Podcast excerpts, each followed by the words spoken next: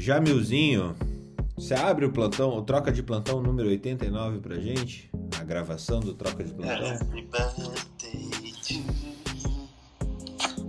E abro, mas eu não tenho muito o que falar. Ontem foi um dia de aniversário, então eu fiquei meio fora de, de qualquer informação médica. Ontem eu me dei realmente day off, day off, né? Eu acho que então já começa por aí, né, Fernanda? É tão, tão difícil, né? A gente desacelerar, né? Primeiro, bom dia a todo mundo, né, pessoal? Então, o pessoal que entrou depois, eu já tinha dado bom dia. E, cara, foi importante, né? Reconectar com família e, e com amigos e com parentes, né? Então, eu saí de São Paulo, acordei cedinho, 5 da manhã, e vim para cá, para o Espírito Santo. E eu tenho duas irmãs que moram aqui em Vitória, e aí encontrei minha mãe também, viemos aqui para Domingos Martins, que é uma casa é, do, do, é, do, esposo da, da minha sobrinha, né?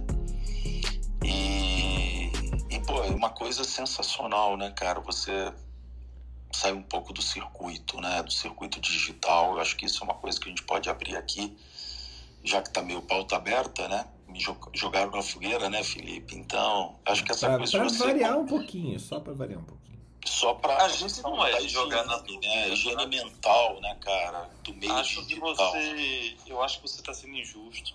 Nós não somos de jogar ninguém na fogueira. Mas eu gosto, fica sossegado, eu lido bem aí. Cara, eu sou cardiologista intervencionista, pô, eu sempre fui jogado na fogueira, né? É, então, assim, e ontem a gente falou de você também, né? Ah, vocês são maravilhosos. Minha orelha ficou quente aqui. Tá. Primeiro que se comentou dos parabéns, segundo que a gente comentou de que você desempregou muito cirurgião cardíaco. Putz, cara, isso é uma coisa boa para discutir, né? Isso é uma coisa boa para discutir, cara. Mas eu não vou entrar muito nessa polêmica sua, não. Mas eu acho que essa questão de você ficar desconectado do meio digital, cara, é um troço complicado, né? E ao mesmo tempo é, é, é, um, é um trabalho difícil. Eu tentei ontem ficar realmente algumas, várias horas sem conectar e parece como que o corpo da gente, né, enfim, é, é condicionado, né, do ponto de vista mental a ter que ficar olhando se tem alguma informação, alguma coisa que o acolá, né? Então você fica realmente mercê desse cenário. Acho que hoje a gente tem é um pouco escravo, um pouco desse circuito, né? Não é nenhuma crítica, né, Fernando? Mas, pô, seis e meia da manhã tá aqui com saudade de vocês, tá aqui do Clube House, da Marileia, das Anas, enfim, vim aqui do Felipe, é, do Tiagão aí, pô, você vem pra cá, cara, e é, seis e meia da manhã, alguma coisa estranha tem nisso, né? A gente tem que ter um olhar um pouco crítico, né, nisso, né, cara? É, eu não sei, não sei como que vão ser os próximos seres humanos nesse contexto, né? Se você parar para pensar, é um pouco assustador, né? E aí quando você fica com a tua família, pô, que não tem nada digital, é tão bom e é tão diferente e é tão verdadeiro, né, cara? E o ser humano tava precisando um pouco de contato físico, né? Tá todo mundo vacinado. Eu sei que Covid é uma pauta aqui recorrente, então podem ficar tranquilos, né? tá todo mundo vacinado aqui.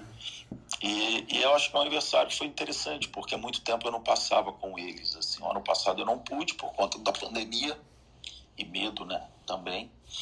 E hoje, eu, ontem eu consegui, né, estar tá junto. Cara, eu acho que a pandemia vai deixar esse legado, entendeu? Do contato social, do aperto de mão, do abraço, da palavra honesta. Eu acho que isso a gente vai ter a, a retomar. Mas é isso, assim, eu tô aqui open, open mind, né? Pode mandar aí as, a, as bolas de fogo aí, Filipão, que a gente mata no peito, viu, meu irmão? Obrigado mais uma vez aí, Fernando. Valeu, cara. Ah, esse foi Jamil Cad, nosso grande amigo, abrindo troca de plantão número 89. E eu acho que tem uma coisa, algumas coisas muito importantes que você falaram nisso. Essa é, talvez realmente a pandemia venha ressignificar a presença. Eu acho que ela já, já ressignificou, né? Essa presença em corpo presente, estar ali efetivamente, junto. É, e, e, junto mesmo, né? Porque não adianta. É, às vezes você está reunido e, e muita gente não consegue desvencilhar do celular. Eu acho que a gente até lançou essa pergunta em um outro troca, Jamil. Se o celular já fazia parte do, do homúnculo das pessoas, o homúnculo de Penfield Rasmussen agora com Steve Jobs junto. Penfield Rasmussen e Jobs. É, porque tá, faz parte do corpo. Você, você pode sair é, nu de casa que você sai bem. Às vezes, se você sair sem celular, você vai se sentir tão nu quanto estando nu. É, então, é realmente um. Essa higiene é, digital é, é, fundamental. Eu tenho tentado aqui, pelo menos eu, é, deixar o celular de lado às 8 da noite, pelo menos. Assim, vai, já que eu começo 6 horas da manhã, às 8 da noite é, ele fica distante de mim, justamente para que pelo menos o fim do dia eu consiga ficar com a minha família, ficar junto, mas de vez em quando é difícil porque o trabalho demanda. E trabalhar com empreendedorismo digital demanda muito, demanda muito. E os pediatras, imagina, coitados, eles não podem desligar disso em nenhum momento, né? E as obstetras, as obstetras, Ana, como era você? Como era o seu relacionamento com o celular e a medicina? Gente, eu não queria falar mas o Jamil acabou de mandar uma foto de onde ele tá. Jamil, vai deitar, meu. Vai que você tá aqui conversando com a gente, cara. Puta, que lugar lindo. Muito lindo lugar. Meu relacionamento com o celular é um relacionamento extremamente complicado. Com certeza eu tinha que largar mais ele. Mas, ao mesmo tempo, eu, como uh, migrante, como expatriada, eu, eu o celular me permite várias coisas, né? Por exemplo, quem imaginaria que eu ia fazer uma reunião clínica todo dia de manhã em português no Brasil, né? Uhum. Então, é, eu acho que a gente ainda está definindo, né? O que, e, e, mas o importante é você, você saber seus limites, seus próprios limites, né? É, eu, por exemplo, eu, eu decidi caminho da obstetrícia, mas eu não sei por que, que eu decidi isso, porque eu tenho muita dificuldade em. Eu, tenho, eu sou uma pessoa muito ansiosa, então eu tenho muita dificuldade de lidar com o celular nesse sentido, sabe? Mas aí eu fui ajeitando a minha carreira conforme a minha personalidade e colocando os meus limites conforme. Isso também é uma coisa de descoberta pessoal, né? A gente vai ficando mais velho, vai ficando mais esperto, né, Fernando? É, nem sempre. Nem sempre. Nem sempre. Ah, eu queria tanto acreditar que eu tô ficando mais velha, tô ficando pelo menos Não, um isso, isso é coisa de cringe, assim. Quando você tinha 16 anos, você se achava mais inteligente que todas as pessoas mais velhas e isso não vai mudar. Não, eu tô ficando mais velha, tô ficando mais esperta. Então, mas é, enquanto você tinha 16 anos, você achava que era mais inteligente que todo mundo. Ah, meu Deus, o povo acha que inventou essa história de cringe. A gente já era pentelho assim há muito tempo. Já, não. Pentelho é. A, a, transformando pentelhos mais em inteligentes. Você está. Fica tranquilo que mais velha você está. É, tô. Cada minuto que passa eu fico mais velha. É, isso eu garanto. Você garante. É isso, death, death and taxes, né? É, a morte e os impostos, né? É, é, fofocas, Fernando? Por favor, eu vi que você já mandou um montão de coisa. É, então, eu. Uh, ontem a fofoca tabloidística mesmo, continuando a fofoca da semana passada, né?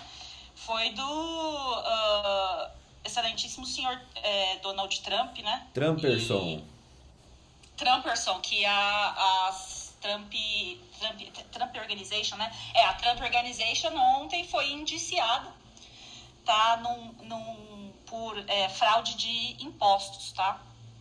E lembra que eu falei do cara que era o, o chefe operacional e a mulher dele, não é a mulher dele, a mulher dele ia depor? Lembra que a gente estava falando do Pazuelo também, que a, que a mulher do Pazuelo vai depor? Então, na verdade, é a ex-mulher do filho dele. Então, o que está rolando é o seguinte: é, os caras pagavam os funcionários, esses caras, né? Esse cara é CFO, o nome dele é Allen Weissenberger. Esse cara é CFO da, das Trump Organization. E eles estavam pagando esses caras assim: ah, eu te dou. Eles fizeram um acordo com a Mercedes, eu te dou o carro e o carro é da empresa. Tá? Então você não precisa pagar imposto. E aí eu te, eu te pago vi, é, tudo que eles, que eles. Então, assim, o apartamento que o cara morava, o, o, o carro dele, era tudo no nome da empresa. Então, parece que o cara ganhou uh, 1,7 milhões de dólares no ano passado e não pagou imposto. Em 1 milhão, 1,7 milhões de dólares ano passado. E aí eles estão acusando a empresa de, desse esquema lá nos Estados Unidos. Aparentemente, é, isso é crime, né? O, do jeito que foi feito é crime.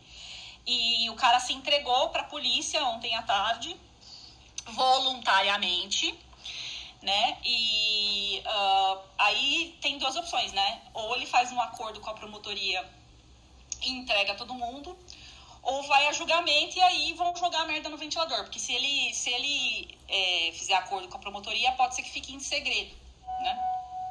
Então, cenas do próximo capítulo, negócio feio mesmo, viu? É, aparentemente, dessa vez, pegaram o cara, viu? E, e desse cara toca o rink de patinação da organização Trump. A organização Trump tem um rink de patinação em Nova York, tá? E esse cara que toca. E esse cara, imagina, ele é o gerente do rink de patinação e ele mora num baita apartamento, ele tem um, uma Mercedes-Benz e, e, a empresa pagou para o filho dele fazer faculdade em Harvard, quatro anos. Pagou como parte do salário dele, mas via empresa, entendeu? Então o cara não precisa pagar imposto em cima disso. Então, tá, então é isso que a ex-mulher tá dedando que o cara que o, aparentemente será pagamento que via pro pai dele e os caras estavam revertendo até em faculdade pro moleque, né? Então, meu filho, o bicho vai pegar. Hum, muito é. bom, muito bom. É, pra gente, mal e, pra eles. É, pois é. Então, aparentemente é, é aí que vão pegar ele, igual o Al Capone, né? O Al Capone foi preso por evasão fiscal, né? Porra, mas imagine ver um filme do Trump comparado ao Al Capone. Que coisa chata. Pois é, né? Pô, o Capone é. era todo legalzão, italiano e tal, né? Daí o Trump, laranja. É, pois é. É, eu também acho, mas é, vai, ser, vai ser essa a plot. O plot é esse. E hoje eu trouxe, eu estudei uns trabalhos ontem na minha no, na faculdade e eu pensei em trazer hoje para cá rapidamente, eu já coloquei lá no Telegram para vocês verem, é, sobre tra, é, trials pragmáticos. Eu não sei se vocês já ouviram falar sobre isso. Trials pragmáticos ou naturalísticos, Vê? Não, não conheço. Então, é, parece que assim, é uma das coisas da moda agora, né? Então, é, existe um espectro, tá? Entre o pragmatismo e o trial, o trial pragmático e o trial explanatório. Tá? Então, qual que é a ideia? Nesse, agora, ultimamente, a gente está muito atrás de dados de mundo real, uh, de relevância clínica, a gente quer muito mais do que só o experimento, né? Então, surgiu mais ou menos em 2015, os caras começaram a falar sobre pragmatismo, sobre trials pragmáticos, que são trials que tentam reproduzir o mundo real tá? Então, por exemplo, se eu faço um trial, olha, esse remédio é para alisar o cabelo de pessoas que têm uma pinta no dedão do pé esquerdo. Tá? Aí eu faço um trial maravilhoso, o remédio custa um milhão de dólares, eu provo por A mais B que o cabelo dela alisou mesmo. Tá ótimo. Mas tem aplicação clínica na vida real? É, pode até ser que tenha, para uma ou duas pessoas que tem uma pinta no, pé, no dedinho do pé esquerdo, mas não, não, é, é, não é o tipo de dado que você, como clínico, quer, né? Você quer uma coisa muito mais aplicável, né? Dei esse exemplo besta só para ilustrar o que eu estou querendo dizer. Então, por exemplo, quando a gente faz um, tra um trial cego, tá? Que o paciente não sabe se ele está recebendo tanto o paciente quanto o médico, isso não representa um dado de mundo real. É excelente em termos científicos. Esse trial é super importante, porque a gente precisa determinar mesmo se tem um efeito maior do que o placebo. Mas em termos de mundo real, o, o paciente não, não, às vezes não toma o remédio, às vezes o paciente, o paciente quer saber o que ele está tomando. Então, é, criou-se um, espectro, um espectro, um espectro, um espectro que vai do trial explanatório, que é o trial científico formulado absolutamente controlado, até o trial pragmático, que representa o, o, mundo real, né? Que é uma, é uma coisa muito mais relacionada com o mundo real. E existe uma escala. Você pode uh, acessar por essa escala, chama Precis 2, a escala. Eu tá num desses dois trabalhos têm a escala, tá? E a gente vai acessar o pragmatismo desse trabalho em nove áreas. Então, se os, se os participantes do trial receberiam o mesmo tipo de intervenção como cuidado normal. Então, por exemplo, se eu faço um trial com uma droga maravilhosa, mas ela é administrada uh, via retal e tem que tomar oito vezes por dia, você acha que o paciente vai usar uma droga, uma droga via retal oito vezes por dia? Isso não é uma coisa pragmática, né? Então, é, muito, às vezes é melhor dar uma droga muito mais simples, que ele toma uma vez por dia via oral. Então, é, é, por exemplo, recrutamento. Qual foi o esforço que a equipe fez de achar pacientes... Uh, que você pode generalizar, entendeu? Então, se eu dou o remédio só para quem tem uma pinta no dedinho do pé esquerdo, é muito difícil generalizar, né? É muito bom para a gente testar se a ciência está certa, né? Então, assim, todos os trials têm valor. A gente só está tentando criar esse espectro para realmente para ajudar na prática clínica mesmo. O, o trial exploratório é super importante e deve ser feito. Eu não estou diminuindo. Eu só estou mostrando que tem um espectro e que a gente tem que tentar navegar, né? Aí, como tudo que fica na modinha, né?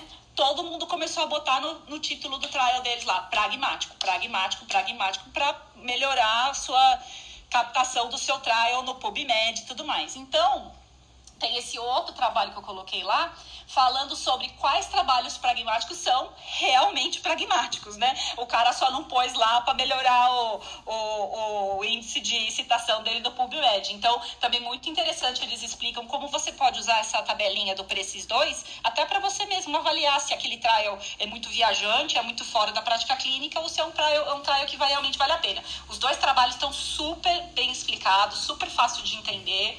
E ontem a gente ficou com, eu, na minha aula lá com, com a professora, a gente ficou com mil dúvidas em relação a isso. Ela deu esses dois trabalhos a gente já se resolveu. E eu coloquei um, um estudo que é, na verdade, é só o protocolo, tá? De como fazer um trial, é um exemplo de um trial pragmático, tá? É só o protocolo, o trabalho está rolando ainda, não foi publicado, tá? Começou a ser recolhido os dados em setembro desse, em fevereiro, desculpa, desse ano. E é um trabalho sobre uh, descolar a membrana para tentar induzir parto. Hum. Então, assim, como, como, que, como ele. É, por exemplo, todo quem é obstetra sabe na, parte, na prática clínica que a gente descola a membrana para tentar melhorar é, o índice de indução, né? Para ter menos induções, né? E, só que assim, é uma coisa que a gente faz meio que, né? Pega lá e faz, não tem muita ciência. Então, eles fizeram uma revisão sistemática da literatura, depois fizeram um. Um como chama? Ai, meu Deus. Um. Como chama aquele trabalho da Cochrane? Ah, meta-análise, fizeram uma meta-análise e estabeleceram que realmente parece que é seguro, tá? É uma, é uma manobra segura, mas que não existem traios pragmáticos. Então, eles desenharam um traio pragmático, onde eles vão descolar as membranas das, das pacientes em certos períodos. E aí é, é, tá legal esse, esse paper, porque ele explica como é feito um recrutamento, como que a gente tem que montar o protocolo de um trial para ele ser pragmático. Também tá super simples. E uma, da, uma das armas que é, eles batem muito em cima é o consorte, que também a gente poderia falar sobre isso outro dia, que é o, o consorte é tipo um guideline de como avaliar um trial para saber se um trial é bom ou ruim, porque é, quando você pega um trabalho científico, antes de ler os resultados, você tem que saber se aquele trabalho é bom ou não. Só de ver os métodos, isso a Ana já falou outro dia aí muito bem, é, aquele dia que a gente estava falando sobre os trabalhos da cloroquina e da ivermectina, né? Que a gente, quando a gente lê um trabalho, antes de ler o resultado, só de ler a metodologia, o recrutamento, a intervenção, a gente tem que saber que aquele trabalho é bom ou não. E aí o consorte ajuda muito nisso, né? Então esse trabalho foi feito baseado num consorte, então é um exemplo muito legal, um, um jeito muito fácil da gente aprender como um bom trial científico é feito. Mas eu aprendi uma palavra nova, trials pragmáticos ou naturalísticos versus trials explanatórios. Então fica aí, tá aí os trabalhos para quem quiser ler e aprender um pouquinho mais. Momento metodologia científica desmistificada. É. Ah, e aqui também, deixa eu contar para vocês que aqui na Irlanda abriu as pernas, a gente vai vacinar todo mundo com todas as vacinas, parou, baixou, ganhou uma injeção. É, você vai poder entrar na farmácia, tomar injeção, você vai botar ir no postinho, tomar injeção. Olha, logo agora. Semana que vem Logo, Virou festa. Logo agora que você achava que você era especial, por estar pois sendo é, Logo agora que eu achava que era... hoje de manhã, não sei se a Gabi tá aí, mas a gente estava conversando com ela hoje de manhã, né? Que saiu no jornal que tem uma cidade, uma village, uma cidade bem pequenininha aqui no Village People! Village People, que os caras conseguiram é, relatar 200 casos de Covid variante Delta com um dia em um pub, tá? 200 casos da variante Delta em um dia e um pub. Então, esse negócio pega mesmo. É, a taxa de infecção nossa aqui, tá, o R tá acima de 1. É, o, isso foi o ministro da Saúde, foi na televisão ontem falar sobre isso. O ministro da Saúde é um cara muito legal, um médico, um cara super claro, super uh, científico. Ele falou, o nosso índice de infecção está acima de 1. É, 200 pessoas se contaminaram em um dia em um pub do lado de fora, tá? Porque não pode entrar nos pubs. A gente só pode ficar do lado de fora. E, Essa mania de irlandês beber do mesmo copo, sabia que não ia dar certo. É, pois é, você viu como esse negócio pega? E ele agora vai vacinar todo mundo com qualquer vacina, com o que tiver, porque a nossa taxa de infecção está acima de 1. A média de idade dos pacientes infectados é 26 anos e 45% estão abaixo dos 60 anos. Então, é, essa variante Delta, meu, ele falou assim, ó, vai vir, e se a gente não vacinar todo mundo agora, em setembro a gente não vai ter vaga de UTI, porque assim, o paciente jovem, ele tem aquele costume de não morrer, né? Porque o paciente é mais jovem, mais rígido, você consegue segurar o cara no UTI um tempão. Então, ele falou, ó, negócio é o seguinte, vamos, a, a partir da semana que vem, meu, você passou na porta da farmácia, os caras já estão com uma injeção na testa já, puf. Então... Ana, bom dia, gente. Bom dia, Marileia. Me tira uma dúvida. É, já tem mostrando, porque eu estava na dúvida, sabia da efetividade da variante Delta, mas não dela ter uma gravidade maior a ponto de ter uma a, a, é, a questão de UTIs, de internações, porque a gente vê que ela tem contaminado muita gente, mas a gente não está vendo essa, essa gravidade das internações. Como é que está isso aí? Então, aqui aparentemente uh, o problema é, o problema é que assim não é só a gravidade, né? O problema é que assim, se você tiver um número muito grande de o, próprio ministro da Saúde falou isso ontem. Ele falou, mesmo que a gravidade não seja maior, se eu tenho um monte de gente jovem que pega, eu vou ter uma proporção grande de gente jovem que vai precisar de UTI. Isso é só, é, assim, não estamos só falando de N, não estamos falando nem de gravidade se é mais ou se é menos. Mas ele falou assim: se eu tenho uma proporção grande de pacientes jovens infectados, eu vou ter uma proporção maior de pacientes jovens que vão precisar de UTI. E aí, o paciente jovem que precisa de UTI, ele fica mais tempo na UTI, né?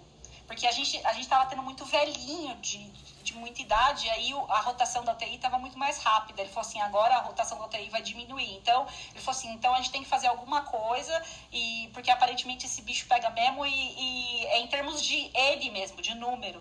Não é nem tanto em. em os países, tipo, cada capaz, país tá falando uma coisa. Capaz de morrer gente por falta de leito de UTI, não pela gravidade da doença. É, é, aqui na Europa o que acontece, a gente exporta paciente, né? Então, é, quando a gente estava no pico nosso aqui, a gente exportou muito pouco paciente, porque eles, o lockdown nosso foi muito foi imposto e foi muito firme, e, então a gente não precisou exportar tantos doentes quanto a gente precisa, quanto, quanto a gente imaginava. Mas isso, é, imagina você ter que fechar tudo de novo. Agora que, que existe vacina, que a gente está com boa parte da população vacinada, imagina gente, e que a gente está começando a abrir, imagina você ter que fechar tudo de novo. Imagina, imagina para a economia, para para o próprio sistema de saúde. Imagina o custo, é muito mais barato pegar e sair vacinando essa galera aí. E agora a gente já está numa situação de emergência. Então eles vão vacinar todo mundo com o que tiver. Acabou o sommelier, acabou, sabe? Agora a gente precisa salvar as pessoas do Covid, entendeu? Então, então lembra que eu tinha Ana, falado já sobre isso? Ah, diga, Marilé. Então eu entendo que é, mesmo não sendo de uma gravidade maior, mas pela grande poder de efetividade que tem a Delta, é, mesmo um percentual pequeno que vai para a UTI, mas pelo volume que ela pode é, infectar rapidamente, esse percentual pequeno pode ser insustentável em relação à oferta de leitos de hospital. É, imagina, é, você imagina, porque esse caso que eu contei aí, nessa cidade pequena, 200 não, pessoas pegaram num dia, num bar, sentado do lado de fora, gente. Pois sentado é. do lado de fora. Imagina não, que, que absurdo. A África do Sul entrou na terceira onda por Delta e está em lockdown severo lá. Então, é, então assim, parece que. É, porque a gente não tem que contar só com a severidade, né? Mas com o número de pessoas que vão pegar. Porque se você tem um, um N maior, obviamente, mesmo que a proporção seja menor, né? Se o N é maior, vai ter mais gente, né? Então, a partir dessa. Eles já colocaram. To, então, ontem o ministro da Saúde falou, hoje de manhã já estava em todos os jornais, propaganda no Instagram. Eles, eles fazem muita propaganda no Instagram, nas mídias sociais, né, o Ministério da Saúde aqui, né? Então já tá todo mundo colocando a regatinha, mostrando o bracinho, porque a partir da semana que vem vai ser a festa da injeção. Ah, que bom. Que bom, graças a Deus. Eu não vejo a hora disso acabar, gente. Eu tô trancada na minha casa faz um ano e meio. Não vejo a hora disso acabar. Vamos lá. Tiago, eu tenho uma notícia para você. Então, começando a achar os primeiros identificadores aí para que a gente consiga desmistificar o caminho do canabidiol como gatilho para psicoses. É, foi achada uma molécula que sinaliza o nome da molécula é, produzida pelos endocannabinoides chamada diacilglicerol lipase alfa, que é a, a enzima, para falar a verdade. Se você tem isso é, concentrado nas suas é, sinapses, nos, nos espaços sinápticos, muito provavelmente você pode ter problema aí como canabinoides sendo canabinoides em geral sendo é, gatilhos para transtornos psiquiátricos, para primeira apresentação de transtorno psiquiátrico. Ou seja, estamos chegando na medicina de precisão maconhística. Veja só. Gente, que chique. Mas o chefe tem conflito de interesse, porque ele vendia. Não, eu vendia, eu parei de vender maconha para criança. Não vendo. Agora mais. ele está oferecendo primeiro o vício, depois as vendas. Ele aprendeu que primeiro você tem que viciar dando e depois você tem que vender e não o inverso. Ô, ô, ô, ô, Felipe, a gente tá falando de uma coisa boa. Vamos lá. Oi, Débora. Fazendo bem no estilo premium é, traficante, né? Dá um pouquinho de graça, vai abrindo. Não, vai e depois abrindo, você faz teste genético com a pessoa para saber qual é a melhor maconha para ela, veja só. Já imaginou maconha freestyle, né? Você ficava fazendo assim, não, a sua tem que ter tanto de, de canabinoide, tanto de desse negocinho aqui, dessa erva louca aqui. Você não, você vai tomar esse bolinho aqui que tem tantos por cento de canabinoide. Né? Vai ser um Se sucesso. tudo der errado, a gente manda pro Thiago, né? E, não, e, e, individu... e se der certo também, né? Depende do que dar errado. Mas e, e- tranquilo. É. Não, se der certo, que é o certo que a gente quer, não certo do Felipe, que é meu adversário, é, a gente manda pro Fernando, porque aí ele vai ficando mais rico e a gente abre o nosso voo. Agora, se der errado, a gente manda pro Thiago e, e ele manda a comissão pra gente. não pode receber comissão entre colegas médicos, Débora. Vender maconha tá pode. Vender maconha pode. Tá Não, entrando como fornecedor. É fornecedor, não é médico, é fornecedor. Entendi, entendi. Mas ó, eu achei que. Premium pode, Freak Premium. Gente, da, da minha experiência trabalhando com maconha, realmente tem muita molécula bacana saindo aí do cannabis. Mas ainda é, é feita na loucura sem. é, toda Mas essa. feita a loucura porque também. Não, toda essa indústria não era uma indústria antes, era tráfico. E agora tá virando uma indústria. Né? Essa é a diferença do, de É, a 10 anos para trás para agora. imposto. Não, não é. Não, não é. Não, não é. Não, não, não, não. O assunto é sério, Você gente. sabe. Você Os sabe. Estados Unidos pagam muito imposto. Sabe que Colorado aumentou a, a- a taxa de arrecadação de impostos do Col- Colorado, pra- assim, coisa exponencial, porque eles legalizaram a cannabis. No Canadá inteiro também. A gente, É, fez, Portugal. a gente fez pesquisa em ratos de com uso de drogas, né, com cocaína, para ver testes, né, para fazer os testes neurológicos na época da faculdade. E eu me lembro que a, você tinha que manter a pureza da cocaína mesma para todos os ratos, né? Porque senão você não podia pegar uma cocaína na rua assim, dizer. Aí a Polícia Federal fornecia a, e a gente tinha uma maior frescura com aquilo ali, óbvio, né? E, e para você detectar o grau de pureza, para garantir que era semelhante, meu amigo, olhe, eu não, eu não sei, né? Já vinha pronto da polícia. Ninguém provava lá para ter certeza se era a mesma. A gente não tinha contraprova. É, tem que ver que nem o sargento aqui do Paraná, ou o delegado, não sei o que lá, que, que pra ver a pureza da cocaína, ele na colocava na boca. Ah, tô doido até agora com a pureza dessa. Cara, coisa. ele furou, botou na boca e disse: pode prender, é, é da boa, essa aqui, é da boa. E aí, Thiago? O problema é que você fica fazendo isso com muita frequência, né? Depois que tá a primeira vez. Bom, Fernando, sobre a maconha, eu fico medo de falar. Geralmente, quando eu coloco isso no Instagram, sempre tem umas tretas nas discussões, né? O que é bom que melhora o engajamento do Instagram. Mas teve um que falou assim, mas, doutor Tiago, acho um absurdo, você sempre fala mal da maconha, por que, que você faz isso? Aí tem um, um seguidor que respondeu embaixo assim, porque ele é médico, não é traficante. é verdade. Errado não tá. Errado tá. É. Mas o que saiu no Jama esses dias foi falando sobre a questão da, do uso da maconha e o aumento da ideação suicida, né? Porque além de aumento né, da, da chance de psicose, nós temos também um aumento da, da questão dos transtornos de humor, né? Então, o paciente, né, a gente sabe que a depressão acaba aumentando as chances né, de ação suicida e o suicídio propriamente dito. Então, a maconha também está sendo relacionado com essa questão de ideação suicida. Ainda não foi vinculada à questão da tentativa é, propriamente dita, mas é algo importante. A gente sabe que ideação tem também né, em, em psicose, né, em outros, mas esse específico está falando com relação ao transtorno de humor, né? No caso uhum. da depressão. Então é importante mais um, né? Sair disso no JAMA, é, da gente ficar mais atento ainda, principalmente com a nossa psicoeducação para a juventude, né? Para as pessoas que ah, fazem uso, né? Nos, às vezes nocivo. Ah, e detalhe, falou mesmo de vez em quando, nós não temos a questão de dose segura né? Para poder é, falar assim, não, isso a pessoa tem menos chance, não. Tanto o recreativo, como alguns dizem, né? Ou do uso constante, pode ter esse tipo de problema, né? Ô, ô Tiago, você tem algum estudo que fala sobre a relação de ganho de peso de maconha? Porque são receptores endocannabinoides, né?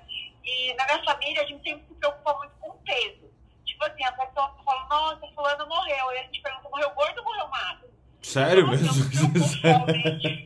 com essa questão aí de gatilho de autoextermínio, mas a gente também se preocupou muito com o peso. Tem algum estudo aí da larica por causa da, da, da... A, a, gente sabe, a abstinência né, faz a pessoa geralmente perder peso. Né? Geralmente a pessoa, quando tem, geralmente ela perde a questão da fome mas eu posso olhar artigo específico para você e, enviar. Mas sabe que quando tem a, pessoa em uso tem aquela larica mesmo, né? A pessoa comer a geladeira, mas a gente sabe que a abstinência é o, costuma ser o contrário. Costuma, às vezes, a pessoa emagrecer. Será que eu sou fumante passivo? Eu não paro de comer. Gente, mas sabe que vocês estão falando, brincando aí da, da, de usar cocaína pra, no laboratório? Tem um documentário na Netflix, vocês já assistiram, chama How to Fix a Drug Scandal?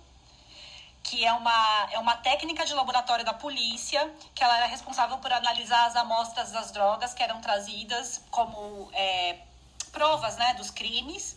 E ela começou a usar as drogas da, das provas. Ela tirava, ela tirava uma alicotazinha e testava o resto, né? E aí isso aí aconteceu por anos e ela provavelmente alterou o resultado de 20 mil crimes. Então, é, chama How to Fix a Drug Scandal é, no Netflix. Puta, é muito ela legal, era cara. Ela era Não, ela era a moça do laboratório que testava as drogas da polícia. Então, assim, Nossa, a, a polícia. Tanto, né, assim. Então, é, mas se você for pensar, é o mesmo paralelo, né? Ela, ela, o pessoal trazia as drogas da, dos crimes para ela analisar, para virar prova dentro do julgamento, né? E aí ela começou a tirar ali cotazinha, porque ela, ela tava sobre muita pressão, tinha, assim, ela não conseguia dar conta do serviço dela, e a gente também falou sobre isso ontem, né, Tiago? Da pessoa não conseguir dar conta do serviço e começar a usar a, a, a, droga dentro do próprio serviço, né? Então ela começou a usar, tirar as alíquotazinhas, porque, meu, ela é laboratorista, ela sabia direitinho como fazer sem ninguém perceber, né?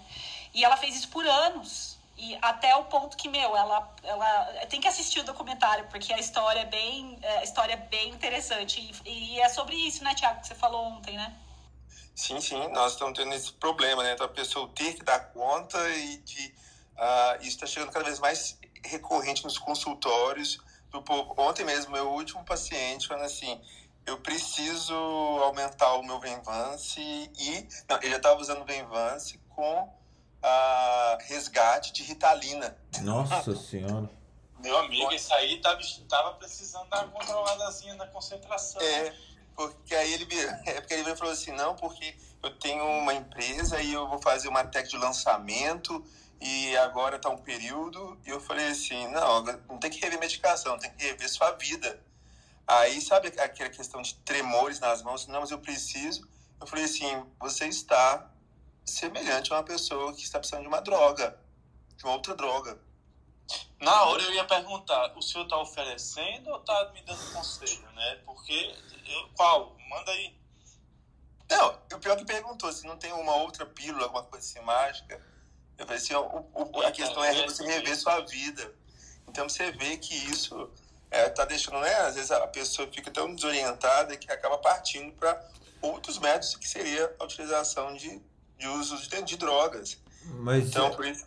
com esse assunto até, Thiago, até resgatando um assunto que a gente deve ter falado lá no Troca 50, 40, o Balalai estava junto, a gente falando sobre doping executivo, né? É, que a quantidade de pessoas tomando Ritalina é, ou Venvance para performar melhor no trabalho, ou no, no caso das amigas lá da, da Ana Panigas, que estão no mestrado e tudo mais, é, que é muito comum você ver doping acadêmico justamente para entregar a tese, para fazer o estudo, para performar melhor uh, nessa na entrega, né? E isso, e eu queria até ouvir do Jamil também, é, se ele no mundo startup de saúde ou startup em geral que ele tem frequentado, se você tem visto isso, Jamil, ali em São Paulo. E você, Thiago, também nessa, nessa questão executiva, né? Oi, Fernando. Ah, legal esse, esse tema, né? Cara, assim, é, eu não. Entre os nossos colaboradores hoje, a gente não tem muito. A gente não tem, não tem essa pegada, né? Assim, pelo menos que eu saiba, né? Porque assim, hoje a gente está muito mais remoto, né? então as pessoas hoje elas, elas têm menos contato físico, né? A gente tinha uma sala, tem é, duas posições lá no distrito, a gente chegou a ter uma sala com sete posições e, e a gente ocupava antes da pandemia, né? E aí, o que a gente observa muitas vezes, Fernando, é uh, o pessoal realmente tem um estilo de trabalho, né? Então, eu não sei se há alguma, acredito que não, pelo menos é, não tenho essa percepção, mas assim, quando nós temos o, aquele Stanford Ignite, assim, você via que tinha uma galera é, realmente que, que, que, pedia vingança ou que tinha alguma, alguma solicitação dessa, né? A gente só tinha quatro médicos na turma, né? Era uma turma de 65, né? Então tinha uma galera que que pedia isso, né? E, e, eu acho que é só receita amarela e só com psiquiatra, né? A gente não tem acesso, né? Como cardiologista a esse tipo de receita, né? Então, é, o que eu tenho lido bastante é o pessoal, por exemplo, que trabalha na Apple, Google, americana, com microdose de LSD, né? Não sei se você falar sobre isso, e algo que que, que rola de fato, né? Para as pessoas terem, serem mais criativas um pouco, né? Quando a gente olha, por exemplo, Steven Jobs, por exemplo, a história dele, né, que é muito interessante, tem até documentário, livro, ele era adepto, sim, a alucinógeno, né? Então, ele era meio hippie, ele, é, ele era é, fora do comum e, e, sem dúvida, ele reinventou a forma da gente olhar o computador e as formas mais orgânicas das coisas, enfim, né, da, da, da letra, da grafia. É, ele, era um, ele era um cara de caligrafia, que estudou caligrafia. Então, assim, é, eu, eu, eu acho, Fernando, que tem um, um lado é, obscuro, né, que é realmente essa pegada da, da competitividade, da busca incessante por resultados. E, é, mas, por outro lado, eu vejo que tem essas, essas buscas também para um lado criativo. Né? É, sem menor juízo de valor, até porque, é, enfim, a gente não pode ter nesse meio, né? Assim, tem, obviamente, uma galera que, que, que usa é, para criar, tem uma galera que usa mais para. Agora, eu, assim, no, no, na área da saúde em si, eu acho que é uma galera que tem um pensamento um pouquinho diferente, sabe? Tipo, o pessoal é preocupado realmente com a saúde, né? Eu acho que a gente trabalha, né? Eu vejo hoje o perfil de desenvolvedor de uma galera diferente de fintech. Por nós, por exemplo, um, um, dos, um dos nossos desenvolvedores, ele era um cara que não dava, se dava bem no, no meio de. Né, cara? Ele era um cara de fintech. Voltagem completamente diferente da gente. Assim, não, estou dizendo se havia diferente, mas assim, quando a gente ia fazer é, de desenvolvimento de produto, ele sempre estava fumando um cigarro atrás do outro, bebendo uísque, a reunião. É, é uma pegada diferente, entendeu? Assim, eu acho que a gente tem. É, não é fazendo juízo de valor, que eu acho que não, não cabe aqui, né? E eu também não tenho isso. Tanto que é, o pessoal chegou para mim e falou: pô, cara, não tá legal esse cara tendo uma reunião, fumando e tal, e bebendo uísque, e atrás do cara tinha um bar, por exemplo, entendeu? Então a gente chegou e não tinha muita cultura conosco, né? Então, mas a galera de real foi uma galera um pouco mais saudável, viu, Fernando? Eu noto é. isso. Né? Não sei, mas é, mas é isso. Eu acho que no nível mais executivo, C-level, tem a galera da Benvança em si, né? E a galera criativa, acho que elas buscam alguma coisa assim para ter esse tipo de, de, de, de, de, criação, né? Porque isso é cobrado deles, cara, e é muito foda, né? Você ser cobrado por algo que você não consegue produzir, não consegue criar e tal. Então, assim, as pessoas recorrem, sim, e é como o Thiago falou, cara, é, o homem é fruto do meio, né, cara? Então, se você tá no meio aí de competição, de, de cobrança, de, pô, eu quero um Vinvance, mas eu quero outras coisas e tal. É foda, cara, é foda. Eu acho que tem que, de fato, entender isso aí e pular fora do barco, porque, de fato, o resultado final disso, eu já vi vários casos de secções de coronária, por exemplo, em uso de, de, de, de Venvance, de Ritalina, né, de cocaína, anfetamina e por aí vai. É uma das causas, inclusive, que a gente mostrou na tese né, de doutorado. Então tem essa, esse lado ruim das coisas é, e, e, o que é mais foda, você não tem uma, uma dosagem segura, o quanto que isso vai fazer. Isso eu acho que é o problema maior dessas drogas, né, cara? Você não sabe o quanto que é, faz bem ou faz mal, ou enfim, não dá para você ter ideia. Ah, mas é, eu, assim, na, na época, principalmente que, que podia estar junto e conhecia várias pessoas, não só da empresa que trabalhava conosco, mas das outras empresas que estavam conosco, no, no bate-papo, sempre, por você ser médico, por eu ser médico, ali sempre tinha alguém falando de alguma coisa. Pô, mas eu tô indo atrás de um, de um negócio para eu performar melhor, eu performar melhor, performar melhor. Sempre tem essa, essa questão da performance, né? E, e performance de melhorar concentração, todo mundo dizendo que, tem, que é TDAH, que tem algum nível de, de, de falta de concentração, precisando de mais e mais e mais, para ficar ligado 16, 18 horas é, por dia trabalhando. Eu vi bastante isso no, nos meios startupeiros que eu participei. É, e, e assim, eu não conseguia separar de saúde ou não, porque eu não tinha, é, eu não tinha quantidade de, de exemplos suficiente para poder fazer essa separação. Não estou dizendo todos também, não estou dizendo nem a maioria, estou falando que é a minoria que ia para esse, pelo menos que vinha conversar, procurando é, performance, às vezes procurando prescrição, procurando receita, procurando indicação, procurando.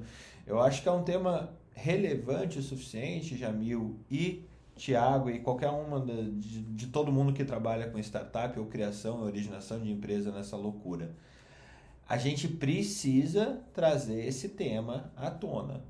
A gente precisa conversar sobre isso, porque a quantidade não, de pessoas que buscam alternativas de performance intelectual ou de trabalho não é irrelevante.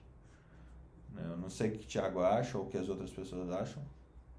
Não, não é mesmo, Fernando, porque isso nós não estamos falando somente de presidente de empresa, estamos falando de todos os funcionários, né? Desde uma secret... eu atendi uma paciente que ela estava conversando comigo, mas tinha o celular ligado numa reunião ela estava prestando, estava conversando, prestando atenção, você não posso desligar, porque eu tenho que estar tá ouvindo o que estão falando. Entendeu? Tipo assim, o medo que surge nessa pandemia de ser demitido, o home office, talvez a Débora saiba falar melhor, tipo assim, tem gente que piorou a qualidade, a quantidade de trabalho, essa questão de performance para muitos. Então, realmente, acho que é um tema que tem que ser sempre debatido, né? E, e não podemos esquecer que muitos às vezes correm atrás de uma receita, mas tem outros que vão nas, farmá nas farmácias que vendem isso no mercado negro, né? Infelizmente, temos médicos que né, prescrevem para essas farmácias. Então, o paciente já chega assim, eu vou conseguir, né? Então, ele vai batendo de porta em porta até assim conseguir. Né? É, é igual, é igual relatório para o INSS, né? Se eu não dou, ele vai, eu acredito alguma coisa para conseguir. Então, é importante realmente que isso seja debatido, né? É, de, uma forma de psicoeducação mesmo, porque é algo grave. E, e a gente da área da saúde, gente, às vezes a gente adora uma, um burnout, né? A gente adora hum. trabalhar demais. E lembrar de que mesmo o prazer nosso de estar ali, cuidando, trabalhando e tudo, também pode ser um perigo, né? Ô, Fernando, até complementando um pouco o que o Thiago falou, cara, eu acho que o que, que acontece? Você, é, eu acho que a gente está educando, de um modo geral, as pessoas para bater meta atrás de meta, né? Sim. Acho que o mundo de startup ele tem essa pegada, né? O cara chega para você e fala, pô, qual é o teu crescimento? Aí, mês a mês, né? É, isso, essa é uma cultura que, de fato, passa para todo mundo, né? É, porque, obviamente, as pessoas é, que estão ali ouvem e passam para os seus funcionários, né? E aí acaba de fato tendo esse tipo de, de cultura, né? Das, de, de, de entregas e etc, né? E aí nesse contexto a gente acaba recorrendo alguma coisa a mais para poder entregar. Isso que você falou aí, pô, é muito comum você estar tá num, num ecossistema que tem ali, cara, energético à vontade, né? Café, pô, café, cara, café é, sei lá, você toma litros de café, né, Fernando? Você sabe disso, você já vivenciou isso. Agora, tem energético também. Né? Então, cara, quer dizer, a, é, essa coisa non-stop, né, cara? Isso é, isso é fato. É, o quanto disso vai para uma droga ilícita, eu não tenho como, não tenho como, eu acho que nem tem esse estudo, né, Tiago? É uma coisa muito interessante, inclusive, pelo menos eu não conheço. Mas assim, é, eu acho que isso vem um pouco do próprio sistema, entendeu? De que você precisa crescer. Da cultura, uma, né? Da cultura né? de, de empreendedorismo. É, isso é importante considerar. Agora, eu não acho que é só também no, no meio tech. De, agora, por exemplo, você vê alunos né, também é, né, que tomando Venvance e tal, e geralmente, até para aumentar um pouquinho né, a capacidade de raciocínio e etc., que vai fazer uma prova, toma, enfim. Então, assim, eu acho que isso não é só no meio técnico, né, cara? Eu acho que onde tem essa, essa, esse esforço é, mental, laboral, né? As pessoas estão, de fato, procurando ser super-homens, né? Então, isso realmente vai acontecer e vai crescer. Não é à toa que a Ritalina, né? É, a, Vinvance tem esse tipo de crescimento exponencial, né? E foi criado para esse fim, né, cara? Tipo assim, as pessoas, para ter um pouco mais de foco, transtorno lá de, é, de atenção, déficit de atenção e tal. Quase hoje todo mundo tem déficit de atenção, cara, que é uma coisa que, que é também muito curiosa, né, Thiago? Acho que todo mundo hoje tem um déficit de atenção, né, cara? Uma coisa, todo mundo você vai conversar, pô, atenção, é, enfim. Verdade, e já me não pode esquecer que a Ritalina foi criada na Guerra Fria, né? Não é louco então... isso, cara? Pois é, e, então assim, a gente está criando de fato isso. E é, não vai ter jeito, Fernando, isso aí é um vício. Embora, né, é, é preta, né, né, Tiago? É taxa preta, né? Causa dependência, né? Causa. Causa. E, e também essa questão da pessoa a, tudo achar que é deixa atenção. Isso dá, dá uma agonia. E um problema, Fernando, que a gente vê também, é a questão da, do acesso à informação. Ela tem uma, é, pode ser uma benção né, de educação e uma maldição, porque os, as pessoas já chegam induzindo um diagnóstico né? Porque ela tem acesso dos sintomas, né? Do que faz e tudo. Então tem gente que chega assim, não, eu já tinha 10 de atenção antes dos 12 anos. Entendeu? Então, aí isso acaba fazendo a pessoa que induzir um diagnóstico e às vezes a gente não faz uma operação pente fino para poder investigar, para ajudar aquele paciente e sabendo que problemas do sono, ansiedade, depressão, preocupação podem trazer uma dificuldade de atenção, não necessariamente a doença de base. É, deixa eu fazer uma colocação pelo que vocês falaram aqui em relação a pessoal, reuniões, toma muito café, ou então usa ah, estimulantes para o trabalho. Eu tenho uma percepção, por, por convivência mesmo com muitos executivos nesses mais de 20 anos, que eu vejo muito uma relação desses é, bebedores compulsivos de café ou de, ou de estimulantes para para atividade, para o trabalho, para ter energia, de serem sedentários. Então, quando o Jamil falou aí, tem uma turma de saúde aí que está mais saudável, eu acho que a gente está mudando o foco para uma vida saudável agora, quer dizer, nos últimos anos, que não era muito essa linha quando a gente vê nos executivos mais tradicionais, que a ideia era você não ter tempo para nada significa que você está trabalhando. Eu acho que também tem muito por essa linha que eu acho que muita coisa vai vai mudar ou tem mudado em relação aos cuidados em saúde e essa linha do sedentarismo mesmo eu tenho visto que isso tem impactado demais nessa falta de energia para o trabalho, é, é, é, muitas é, doenças é, articulares, posturais, porque as pessoas não têm se movimentado, as pessoas têm ficado muito tempo é, é, nessa zona do sedentarismo, que é uma zona do desconforto, eu não considero zona de conforto, e, e eu acho que também merece um olhar nesse sentido também. E eu, e, e eu tava até, eu vi alguns dados uh, sobre porque eu, eu vi isso num também num documentário da Netflix sobre o uso de drogas nas universidades Ivy League nos Estados Unidos, né? A Ivy League é Yale, Harvard, são as melhores, né? Que dependendo do curso e dependendo da época do ano, 75% da turma tá usando alguma coisa para aumentar o, o, desempenho, né? Que, que é isso que a gente está falando, é desempenho, né? E interessante que o, o, o pensamento vira assim, ah, é igual ciclismo se eu não usar doping, eu não vou ganhar o Tour de France nunca, sabe? Esse pensamento que a gente pega, né, ultimamente do, do, do, ciclismo, né? Que todo mundo faz, então se eu não fizer, eu vou estar um passo para trás. Isso também é uma cultura, né? Isso é parte da, da, da cultura, que a gente também, porque, é, como a Marileia falou, né? Na década de 80, né? Meu pai era executivão, o chique era ele não te, tinha tempo para fazer nada, ele não, não tinha tempo para se exercitar, não tinha, era essa que era isso que era chique, né? Eu falava, nossa, que chique. Eu fumava dentro do escritório, né? Então eu falava, nossa, olha o executivo, né? De terno, gravata, fumando dentro do escritório, não tinha tempo para nada, aquela coisa meio Mad Men, né? E hoje. Morria de infarto. Né? Morria aos 55, né? Exatamente.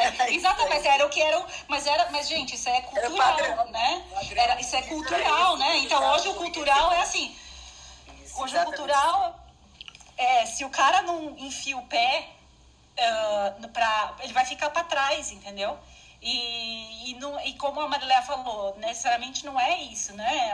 A, a, a, gente tem que ter balanço e equilíbrio, né? E eu acho que também tem uma nova geração que está vindo pelo outro lado, né? Que Uh, porque também eu sou obstetra, né? Quando eu era residente, é, o legal era ficar 140 horas acordado e ganhar dinheiro e, e era, é, tipo, isso era muito valorizado. O cara que não, que não cansa, que não fica cansado. Porque eu ficava super cansada e eu ficava me sentindo mal. Eu falava, meu, eu não consigo fazer o que esses caras fazem. Eu achava que eu tava errada.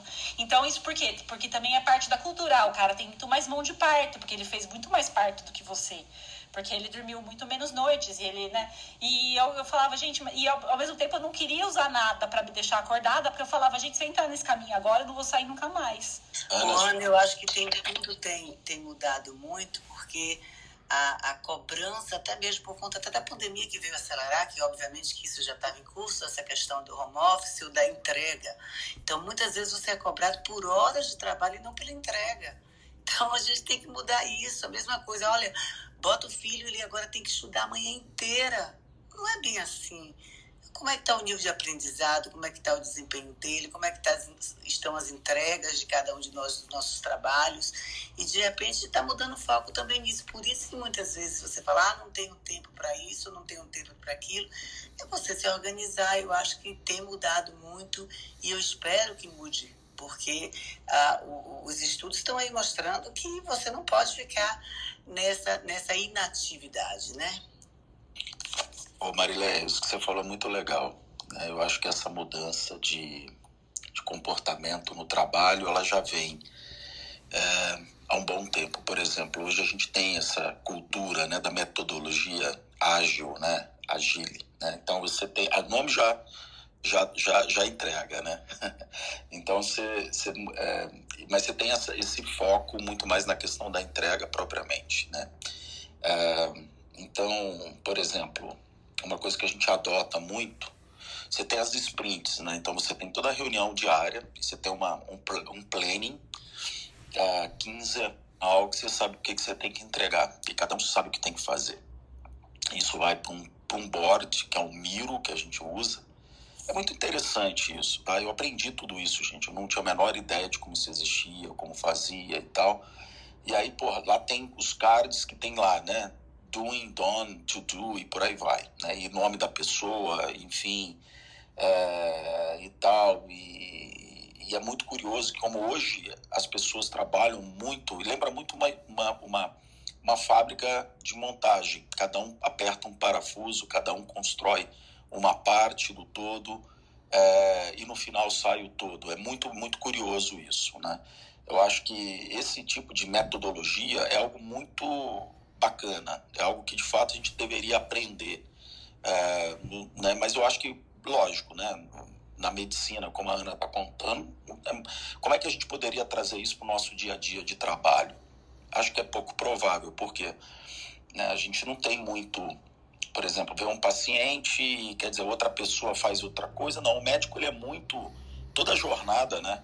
No começo ao fim, né? Desde os exames pré é, é muito artesanal, é, Jamil, é muito você, artesanal. Você Mas, Jamil, me permita lhe interromper. Eu acho que como é que um médico, na nossa função, pode mudar isso? Aí é que veio o papel da tecnologia. Sim, que vai fazer com que o médico deixe de fazer tanta coisa automática e que pode muito bem já vir para ele, ele passa a ser médico mesmo da análise do paciente. Isso é legal.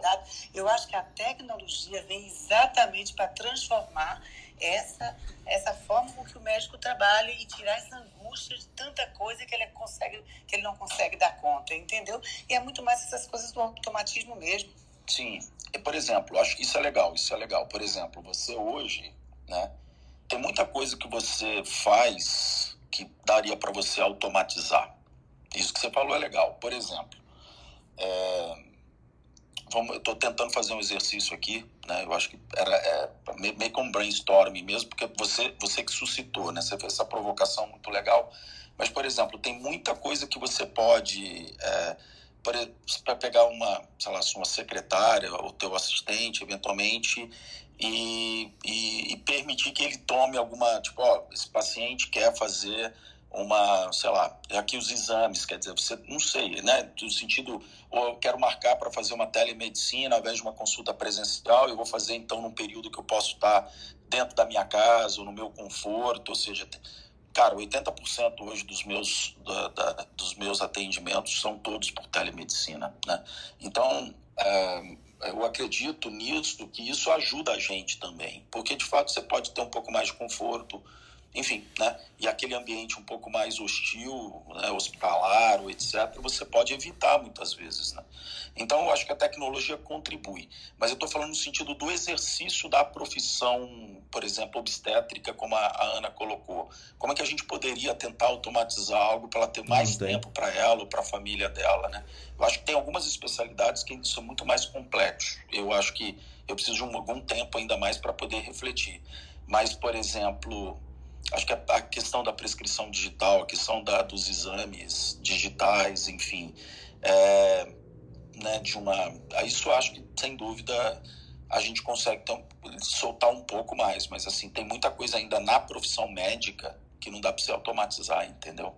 Então, mas aí também eu acho que a gente é, é tem um espaço para tecnologias para ajudar a gente. Eu não sei se eu estou muito project manager, porque eu terminei o curso, hum. mas da gente trabalhar bem em equipe. Sabe aquela sensação quando você chega no plantão e você olha quem está no plantão e você fala, ai, que alívio, é essa equipe? Ou você chega no plantão e você fala, ai, meu Deus, essa noite vai ser difícil. E isso aí é uma coisa muito natural e muito assim, são as pessoas que você se dá melhor e tal. Mas eu tenho certeza que deve ter jeitos tecnológicos, assim como o Kanban, que você faz com, tua, com o teu time, Jamil, esse, que a gente pudesse injetar mais na medicina e fazer com que o nosso exercício fosse mais participativo e mais integrativo. E eu acho que a, a tecnologia vai ajudar também nisso, entendeu? Então, por exemplo, Perfeito, mesmo, mesmo Clubhouse, né? Imagina, eu, eu tô em Dublin, e eu tô, tô participando numa reunião clínica todo dia de manhã no Brasil. Né? Então, esse é um jeito que a tecnologia ajuda a gente de trocar ideias de pessoas de especialidades diferentes, né? Tô dando um exemplo muito simples, mas eu acho que isso poderia ser estendido mais ainda dentro do, do hospital e, e dentro do exercício da medicina tenho certeza que. Tem, é, e aí entra muito o design, né? Porque eu acho, por exemplo, quando a gente olha para Electronic Health Records, né? Para os prontuários eletrônicos, né? É, o design não está lá ainda, tem muito para melhorar, entendeu? A gente olha é, telemedicina, tem, tem coisas incríveis, que nem a startup do Jamil, mas tem coisas que poderiam ser muito melhores, entendeu? Então eu acho que aí é um lugar que a gente tinha que investir muito. Não sei, é que eu, eu penso muito assim. Muito bom. É, eu, só para concluir aqui, Fernando, enquanto a Ana está falando, eu acho que é, tem alguns, alguns cases bacana, bacanas que, que, que mostram isso, né? Por exemplo, é, antes uma, uma mulher com câncer de mama, para até chegar a, a, a, cirurgia né, do câncer de mama, ela levava uma, uma, uma, é, um roadmap assim, de 13 é, melhor, 20 e poucas, 21 consultas, né? Desde ela ir, pedir o exame, depois fazer, o, enfim, a mamografia, depois voltar para casa, depois, enfim, coletar, fazer a biópsia, ir para casa, para o patologista, ou seja, eles mensuraram isso, né? E eles fizeram um shortcut muito legal que foi quando você vai para o local, você já faz ultrassom, você já tem ali do lado uma pessoa que vai fazer a biópsia, ou seja, um centro especializado em câncer de mama, né? O laboratório feminino. É, e aí ele já, já faz a biópsia, aquilo já vai para análise, né? É, é, depois já tem um especialista, quer dizer, no final ela já sai, reduziram, sei lá, de 21 para 10 é, interações. Então, assim, isso que a gente está falando, que eu estava tentando imaginar, né, dentro do exemplo aí do parto, eu fiquei meio num bug nisso aí, mas assim, existem interações que a gente consegue realmente encurtar. Por exemplo, a teleinterconsulta. Primeiro que a telemedicina, eu acho que o paciente sair da casa dele para ir para tua casa, eu acho que hoje não, não, para mim não faz o menor sentido. Segundo, a interação entre profissionais da área de saúde, isso você pode fazer por uma teleinterconsulta. Isso é muito interessante, né? Porque, pô, senão o cara vai ter que ir para casa para marcar consulta aí no outro dia. Não, você já pode fazer no teu próprio consultório. Espera aí que eu tenho um, um colega que está da minha equipe para a gente poder discutir esse caso. Ninguém sabe tudo na medicina, pelo amor de Deus, né? Então, quer dizer, dá para criar inúmeras coisas, já que você está meio project uma aí, pode, pode mandar pau aí viu, Ana? Mas assim, tem muita coisa hoje que a tecnologia contribui sim. Vocês, então, é, esse negócio de, por exemplo, de one-stop Uh, em, eu fazia muito primeiro trimestre, né? É, e eu trabalhava em vários lugares do mais chique, eu mais, né? E no mais chique, eu, a gente tinha um one-stop shop. Né? Então a gente tinha toda a tecnologia e todo mundo disponível. Então a paciente ia e num dia só ela fazia todo o acesso de primeiro trimestre. Eu, eu tinha um geneticista do meu lado e às vezes, por exemplo, eu via alteração de fenótipo, eu já chamava o geneticista, ele já olhava a ultrassom comigo, já via o fenótipo, a gente já levava, levantava as hipóteses diagnósticas. Esse negócio de one-stop shop, esse que você falou do câncer de mama é da clínica Veronese, em Milão, que criou o one-stop shop de câncer de mama, e até hoje eles são, assim, a paciente chega de manhã e ela sai na hora do almoço com diagnóstico e cirurgia marcada. É sensacional. É, é, me perdoe só mais a última interrupção, que agora eu vou correr porque é feriado na Bahia. É, Jamil, viu? Cadê Débora? Ô, Jamil, é assim, você falou uma coisa aí e me chamou a atenção. Primeira linha de cuidado da, da mama, como você exemplificou, eu acabei de fechar um serviço aqui exatamente nessa linha, paciente, para a gente reduzir o tempo de diagnóstico e, e, e, tratamento, e eu acho que foi bem interessante, eles estão bem preparados para isso. Mas em relação à teleconsulta, quando você está atendendo um paciente, me veio agora só essa dúvida.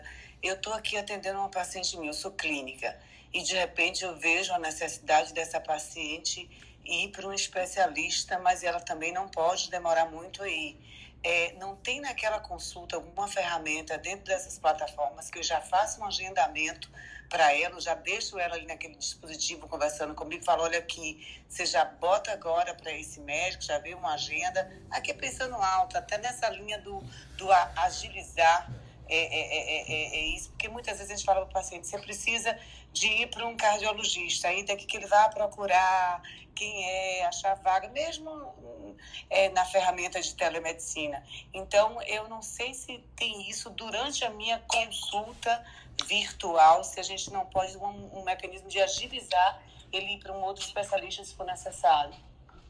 Ô Marília, é só marcar o horário que eu te apresento a solução. A gente já tem isso hoje, tá? Eita! Só, posso só complementar o, o Jamil até é, um outro ponto de vista. E Fernando, Marília, no, no, ponto de vista de quem faz o exame, então assim, minha esposa ela é especialista em mama, né?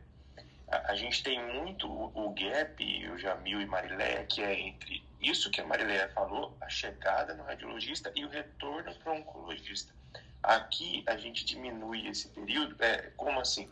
Que nem a, a Mata, ela tem a liberdade de, então, uma paciente foi ali, fez a mamografia, a minha esposa Marina, né?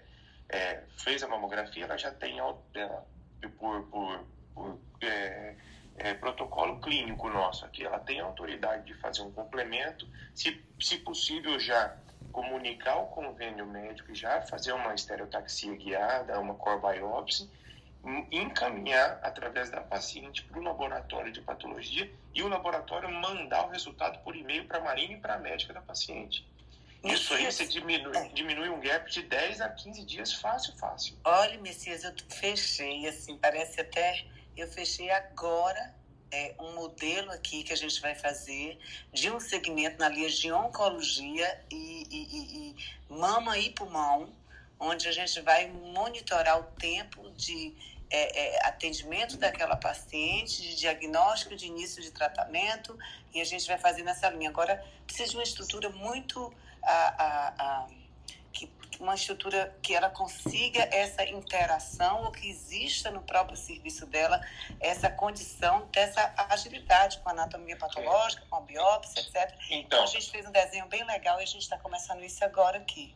A, a gente esbarra muito em duas coisas, né, Marilé? No SUS, a gente esbarra pelo tempo e no convênio pela autogeração de exame, né? Porque ela a uhum. tem a liberdade de ver e dar, classificar aquilo como um BIRADS 4C, por exemplo, e já partir para biópsia. Então, vira autogeração de exame. Então, assim, tem que ser algo muito bem acertado entre os convênios e muito bem acertado com o SUS, né? Porque é, mas cai essa... tudo na, na ética do radiologista. Acho, né? acho super interessante esse ponto da autogeração de exame, Messias, porque é o seguinte... O médico especializado com essa capacidade de transitar em duas áreas é, nesse sentido, e eu, eu acho que a dificuldade, a Marilé deve ver isso como gestora, você, não, você tem uma dificuldade de saber se toda a autogeração de exame é realmente necessária, né? Eu estou falando de forma bem genérica, não exatamente em, em mama, né? Em oncologia é, e mastologia. É, mas quando você tem a capacidade de, no mesmo profissional, gerar, fechar o diagnóstico é, com o anátomo patológico já, é, você acelera muito esse, esse processo. Daí a gente volta para a questão da tecnologia. É, nesse sentido, caberia a tecnologia e a governança que é possível você ter com a tecnologia é saber quem são os médicos que melhor performam nesse sentido para que você destine o paciente certo a esses médicos. E aí a competição ela muda de, de, de patamar, a competição entre médicos. Ela muda de patamar a ponto de você realmente destinar o recurso adequado ao profissional mais resolutivo. E isso é a base do, do value-based healthcare no fim do dia. Fernando, o que você falou está perfeito. Assim, entendo também o que Messias falou, até para um desenho para o SUS nesse sentido, porque a gente tem dois mundos que a gente não pode deixar de enxergar, que é o mundo da saúde pública do SUS, em que a gente tem uma dificuldade de acesso ainda importante, muito importante, e, e a gente vai piorar muito isso agora por conta do, da pandemia que muitos pacientes deixaram de fazer suas consultas, de fazer seus diagnósticos precoces e isso vai complicar ainda mais. E a população privada que também tem diferencial. Você tem a, as operadoras de plano de saúde divididas em autogestão, em medicina de grupo, em cooperativa, em seguradoras, e, e, e, dentro do conceito de cada uma delas existe, existe uma modalidade, que são as seguradoras, que é livre acesso, você não pode indicar para onde o paciente tem que ir. Então, ainda tem isso, mas o mais importante, ao meu ver, que é o caminho, é você fechar com esses serviços para fazer linha de cuidado do paciente. E aí você monitorar. E eu sim, entra, Messias, na, na, na que você colocou aí, se o médico que eu estou fechando uma linha de cuidado está pedindo um exame, anatomia ou uma cirurgia, eu tenho que alinhar até com o meu setor de autorização de que quando vier um pedido daquilo ali, que seja uma análise imediata, porque eu estou fechando uma linha de cuidado com ele, porque ainda tem essa fase da autorização. E como a gente vive num mundo, e é real, que é o da desconfiança por N motivos, que é a desconfiança entre todos os players, por N motivos, sim, motivos reais e, e de fato, a gente precisa construir isso. Então, eu estou fazendo alguns, tenho feito, a empresa que eu trabalho tem feito, e eu tenho feito especificamente aqui na Bahia, alguns modelos nesse sentido de mudar, porque a gente quer, como aquela velha, a velha frase, a gente quer um resultado diferente, só faz igual. Então, jamais a gente vai ter um resultado diferente. Então, a gente precisa fazer alguns modelos, alguns pilotos e, e, e começar a exponenciar isso, a multiplicar. Fala, fala Jamil. Só um minutinho, pessoal. Tô, tô abrindo uma porta aqui, um minuto. Uh, vamos lá. Eu acho que tem umas coisas muito interessantes aí, Marilé. Eu, pode marcar uma call e eu te apresentar. Mas, por exemplo, hoje a gente já consegue você, dentro do mesmo ambiente, o mesmo consultório, o mesmo é, espaço de teleconsulta, você ter ali a relação dos médicos que estão naquele consultório com você e você conhecer a agenda daquele médico e já marcar um retorno com aquela especialidade. Isso já se faz, tá? Segundo ponto bacana, estou abrindo uma porta aqui, pessoal. Segundo ponto bacana é que hoje você consegue já fazer categorização é, da, por CID, né, CID 10, enfim, em campos estruturados, e você saber já, por exemplo, é, quais são as principais medicações, os principais exames que foram solicitados, quem são os heavy users, os low users e por aí vai. Então, esses, esses relatórios operacionais epidemiológicos a gente consegue também puxar, entendeu? Então, assim, tem muita coisa hoje que a tecnologia ajuda. Eu acho que. É, e a gente vem, de fato, cada vez mais entendendo isso, e é muito legal conversar com todos vocês, porque a gente tira tanta, tanto aprendizado aqui. Né? que a gente traz né, para soluções. Então, assim, a hora que você quiser, Marília, eu acho que tem, já tem alguma coisa para você poder para você poder brincar aí, que eu acho que você vai curtir, tá bom? Não, Aê, conseguimos dar um presente de aniversário pro Jamil. vamos marcar assim. Gente, eu só tô dando agora um tchauzinho para vocês, que eu tô indo para a minha corridinha, porque é feriado, desculpa aí, tá? Que chato, que chato. Que chato. Então, bom dia para todos vocês e, e, e, um bom fim de semana. E até segunda-feira, tá bom? Bom banho de mar para variar um pouco. Ô, Fernando. Pode falar, Messias. Você me, você me permite dar uma alfinetada final nesse ponto aí? Opa, vou ter que ficar pra... alfinetada. não, não, não. Então, assim, Marilé, é, é, que você como gestor, até o Jamil como empreendedor, é isso que a gente vê. Aí que vem as diferenças entre um especialista dedicado e aquela pessoa que vai e faz, por exemplo, um cursinho de fim de semana de ultrassom. Entendeu? Isso é só para para fechar assim. E na minha área também tem cursinho de fim de semana de endoscopia. O cara não é gastroenterologista, não fez, aí faz o cursinho e agora faz sou endoscopista. É Ai, que medo! Ai, que medo que mesmo, medo. porque aí vem aquela frase, quem não sabe o que procura não reconhece o que acha. Faz o exame, não sabe nem o que tá vendo. É isso aí. Ok. Caramba. É, ônus e bônus de tudo isso, né? Uh, cara, que discussão riquíssima que a gente teve. A gente começou da maconha, viajou um monte, chegamos na tecnologia, veja só. A maconha sempre ajuda, né, Fernando? é. Ana Carolina Carvalho, como você está? Temos notícias? Como está a sua sexta-feira pré fim de semana, como todas as sextas-feiras do mundo? Nossa, tá tão gelado que eu tô pensando que roupa que eu vou pôr aqui pensando como que eu vou conseguir Sabe o que, que, eu fiquei pensando? Eu fiquei pensando na tua ansiedade. A gente ficou conversando, conversando, conversando, ano. Não, eu vou falar. Eu vou, é, não, vai chegar a hora de eu falar. Vai chegar a hora de eu falar. Não, nem tava fazendo isso, que eu tô arrumando um monte de coisa. Mas eu tava pensando assim, cara, daqui a pouco eu tenho que sair porque eu tenho que ir pro hospital. Só tava pensando isso, mas eu tava, tô arrumando, botando louça na máquina, organizando as coisas aqui. Então não tava muito preocupada com isso, não. Mas eu tô pensando é no frio, tá gelado aqui. Mover a boca. Tá quase, sabe quando você vai assim num lugar que tá tão frio que sua boca congela e fica torta? Não fala que, ai que frio três vezes que aparece um curitibano do lado.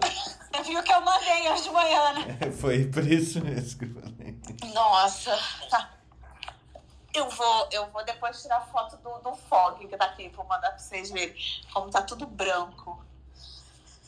Ai, mas deixa eu falar as notícias. Ó. Começar aqui do duas doses de vacina são eficazes contra a variante Delta. Isso quem diz é a Agência Europeia de Medicamentos, que está falando que duas doses de todas as vacinas e uma dose da Johnson, das vacinas que são aprovadas na União Europeia, são elas a Pfizer, a Moderna, a AstraZeneca e a da Johnson Johnson, elas são eficazes contra a variante Delta. Então, é, isso daí é para conscientizar a população né, que está tá preocupada com a rápida propagação da variante. Em breve, realmente, a variante Delta deve ser a dominante na Europa até agosto. E até lá, calcula-se que 90% dos casos da variante Delta vão, vão 90% dos casos de Covid vão ser causados pela variante Delta. Então, realmente é uma preocupação que a gente tem que ter. Né? As vacinas têm que ser eficazes contra ela, que vai dominar o mundo. e o Reino Unido vai aplicar a terceira dose de vacina a partir de setembro. Então, não é para todo mundo. Esse reforço vai ser aplicado antes do inverno lá. E para todas as pessoas que têm mais de 50 anos.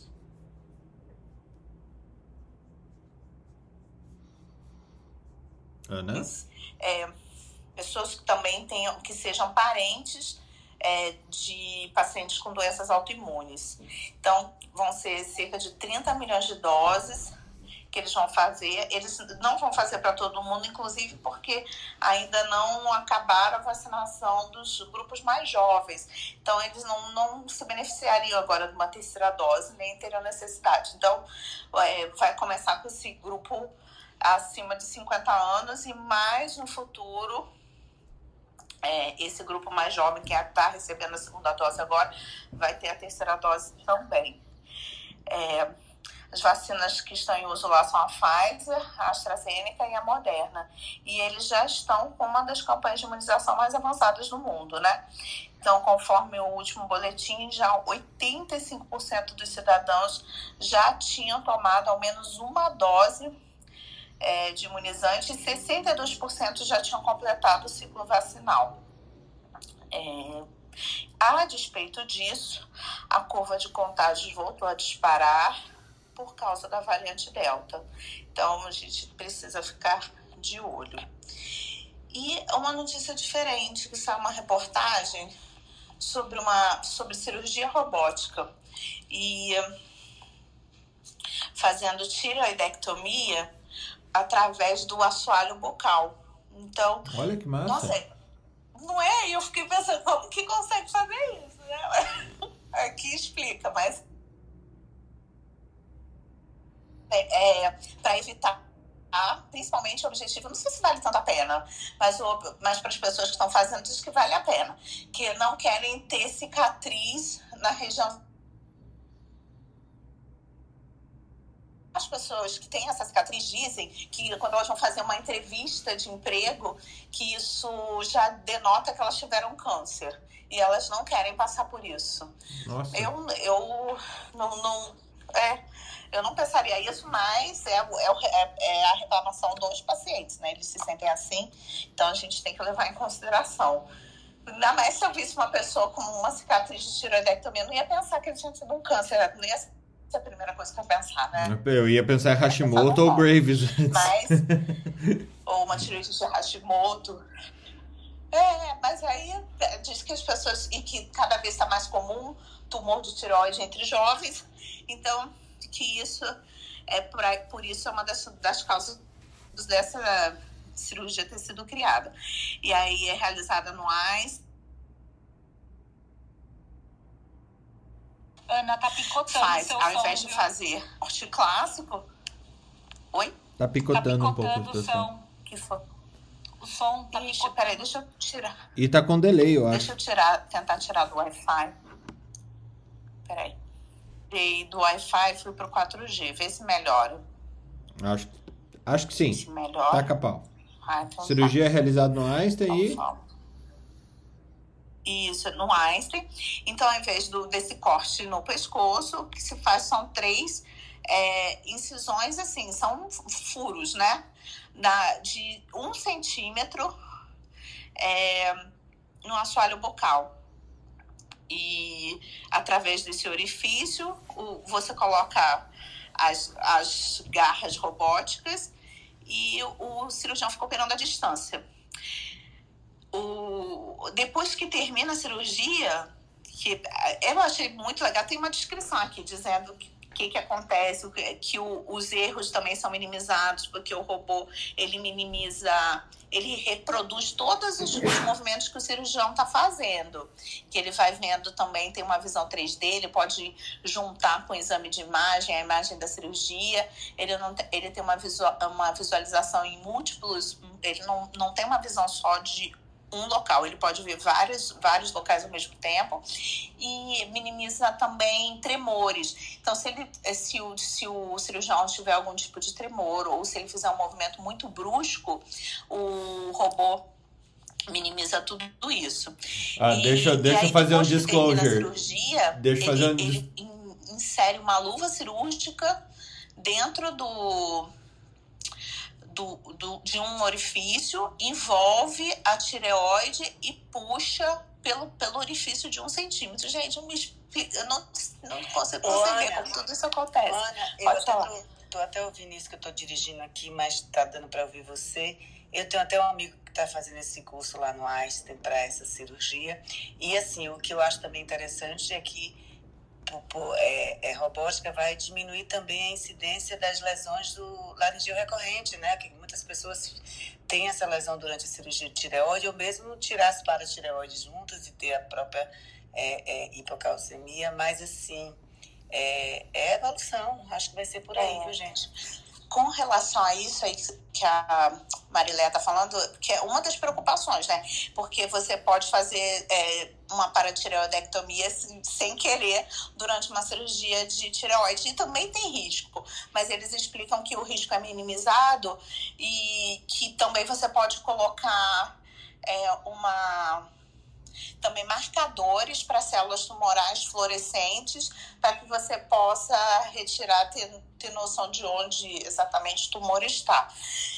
E Agora, e aí quando eles vão retirar, coloca essa luva, introduz por, pelo orifício, envolve a tireoide e puxa como um todo.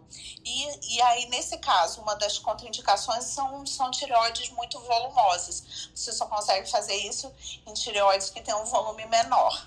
Então, assim que. Você tem o bócio mergulhante, né? Porque esse ah, não vai ter como. Você está puxando e as tireoides e assim, hoje se utiliza aquele sistema NIM, que é um sistema de monitorização para você ver se você lesionou o, o laringeu durante a cirurgia, mas ele só vai dizer assim, olha, você pegou no nervo.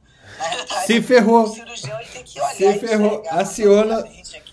Se então, ferrou, aciona o seu advogado para te proteger. Pois é, olha, o negócio aqui foi embora. Então, assim, eu até dou risada que eu falo, peraí, o sistema NIM vem, mas ele vai dizer, olha, você pegou o nervo. Então, eu acho, é bem, né, não é, só, não é simples assim, mas é, é, a grosso modo é desse jeito. Então, eu acho que vai revolucionar bastante nesse sentido, sim. Acho que sim. Só que acho que a gente vai precisar comparar ainda muitos resultados, né? E também é cirurgião dependente. E é, a, eu acho que a... tem, tem uma questão de curva de aprendizado, então todo mundo que está aprendendo ainda vai errar um pouquinho, tá? Isso é normal. Infelizmente é normal, esse erro da curva de aprendizado é normal. Acho que a Marilé, eu sei que na, na gastro eles estudam muito curva de aprendizado para endoscopia. É, o que me, me chama a atenção da técnica, eu lembro da época da minha faculdade, que na época eles estavam começando com. É, começando não, mas se discutia mais amplamente já as cirurgias minimamente invasivas, como é esse caso. É, e principalmente as cirurgias por notes, que seriam natural, é, cirurgia feita por orifício natural. Então, as transvaginais, as transanais e as transorais. Ah, isso orais. fala aqui nessa é, que deve se aproveitar todos os orifícios naturais. Para não criar orifícios novos, né? Isso. Então... Adenoma de hipófise também faz pelo nariz, não é? Faz pelo nariz, faz pelo Isso. nariz acesso do otorrino, acesso anterior para adenoma de, hipótese, de hipófise. Então, é, pô, é super legal e principalmente pela, pela capacidade de você miniaturizar o, os instrumentos e as câmeras, né? Sem isso, a gente não. É, é impressionante o que acontece no, na linha da robótica. Só um disclosure, a gente não é pago pela. pela nem pelo Einstein, nem pelo Da Vinci, nem por nenhum sistema de robótica, tá? e isso da, que a Marilé falou da paratireoide, aqui também tem uma, uma explicação que assim é, é, é, pode diminuir o risco da paratireoidectomia acidental com é, o, o aumento da imagem, porque a imagem é bem ampliada, então isso pode facilitar que o cirurgião identifique anatomicamente e não, e não a, a, é, inadvertidamente retire a paratireoide. É, mas deve ser uma pequena bagatela de algumas, talvez centenas de, de, reais, de, mil, de milhares de reais milhares aí para você fazer uma cirurgia dessa, né? É, não sei nem o que, que vai ser uma indicação, ou se vai ter que pagar por fora, ou se a Maria a indicação, o convênio paga. A indicação é, é, metástase do dinheiro. Ele sai do teu bolso e vai pro bolso de outra pessoa. Ô, Ana, só corrigindo aí, o convênio não paga nada. Quem paga é o usuário, tá? É. Não, queria perguntar isso mesmo. Não, a minha não, pergunta é se não, o convênio no final das isso. contas, o que é que os médicos precisam entender? Que o seguro de saúde, todo o sistema, ele é custeado, alguém está pagando isso. Então, quando fala assim, ah, a operadora paga isso, vai ser repassado no reajuste de sinistralidade. Então, no final de contas, quem vai pagar é o usuário. Agora, ele tem condições de pagar isso, é o que a gente sempre conversa, né? A gente quer Não, é. Ah, falar em querer o melhor do melhor nas condições de PIB, financeiras, de emprego que tem o Brasil. Infelizmente, a gente compara os desiguais. Não, e a minha dúvida era exatamente essa, porque assim, até nessa reportagem eu teria que estudar mais a fundo, mas não demonstra nenhuma diferença muito significativa com relação à cirurgia é, tradicional. E aí você fica pensando, se é só por causa de uma cicatriz, não justificaria um custo muito aumentado. Então teria que ter um, uma, um melhor prognóstico, uma melhor sobrevida, algo muito diferente para você poder indicar uma cirurgia assim e com custo coberto pelo convênio. Também acho que se a, basicamente pela questão estética, como é colocado, aí nesse caso eu acho que deveria realmente ser coberto pelo usuário. Mas se demonstrar que ah, realmente é, diminui muito a complicação e tudo. Ana, deixa eu explicar, eu acho que você não entendeu. Quando eu falei quem paga o segurado, é o seguinte: quando a gente fala ah, o convênio pode pagar isso. Ah, não, eu entendi que o custo é repassado é, no final para todo mundo. É isso aí eu compreendi então, também. É essa preocupação de sustentabilidade que a gente precisa ter, é esse olhar. Então, quando alguém entra com a liminar e tem que pagar isso, aquilo, obviamente lá na frente aquilo ali vai ser repassado na forma de reajuste, é, é, é, é, esse, é nesse, nessa Não, isso aí eu compreendi também, mas o que eu estava falando... A preocupação é exatamente essa, se a gente quer um sistema sustentável, se a saúde suplementar, como ela é tão importante aqui no Brasil, até para o setor de saúde, até para o próprio SUS, a gente precisa pensar nessa questão do, da economia e saúde, que a gente fala tanto aqui, né? Marileia, você falando me, me surgiu uma dúvida. É, já que uma pessoa individual pode judicializar alguma coisa para o seguro pagar. Se o seguro paga, esse custo ele, ele é dividido entre todos os segurados. Né? É, para isso que existe a mitigação de risco. Você ter várias pessoas na pólice e você divide esse custo é, na população e ao longo do tempo. Agora, existe alguma é, liminar contra liminar? Por exemplo, as pessoas da apólice entrarem contra a liminar é, individual para que a, a questão, o, o procedimento não seja realizado justamente para não ter um, um, um, problema no sinistro do, do, daquele coletivo que faz parte da pólice? Eu nunca vi isso, não. Mas, na realidade, Fernando, a análise de reajuste tem as regras da ANS, tem por empresas, que você faz o reajustamento da empresa, e tem nos reajustes de pequenas empresas, a ANS, ela coloca como um, um grande guarda-chuva todos os planos até X número, que aí você faz a análise de sinistralidade daquilo para fazer o repasse. Agora, se tem uma liminar contra liminar, eu acho que seria até muito difícil porque teria que identificar é, dentro desse sistema como um todo, ter acesso a tudo isso, quem entrou com liminar, quem não entrou com liminar, é, é, para que grupo vai ser. É moroso, é moroso demais, é, né? É, não, e o empresarial é diferente, de maior de 100 vidas, os grandes grupos, aí é diferente o reajuste é direto com eles. Mas esses pequenos grupos têm essa regra da ANS que eu acho que vai ficar muito difícil é, você estar tá identificando, entendeu? Porque a gente tem feito trabalho junto com as empresas, é, exatamente no sentido de identificar por que está gerando liminares, e muitas vezes liminares é, a, a Aliás, eu não vou entrar nesse assunto aqui não, porque é tão complexo, que é melhor não falar, porque é muito complexo. Eu tenho mais de 20 anos no setor e essa parte de liminares chega a me dar arrepio, tá? Boa corrida. É... O João chegou aqui, gente. Ana, deixa eu passar pro. Acho que Messias. Não, já terminei aqui. Tá. Messias, tem alguma notícia? E Felipe fecha o nosso programa de hoje? Fernando, tenho sim, Não sei se vocês chegaram a ver um trabalho que saiu no Jama agora recentemente. Até vim aqui no computador para pegar, que eu tinha notado, que saiu agora dia 28. Uh, ah, é que das crianças acima de 12 anos retornar para as atividades. É, Vocês chegaram a ver, não? Não. Trabalho de Israel, é isso?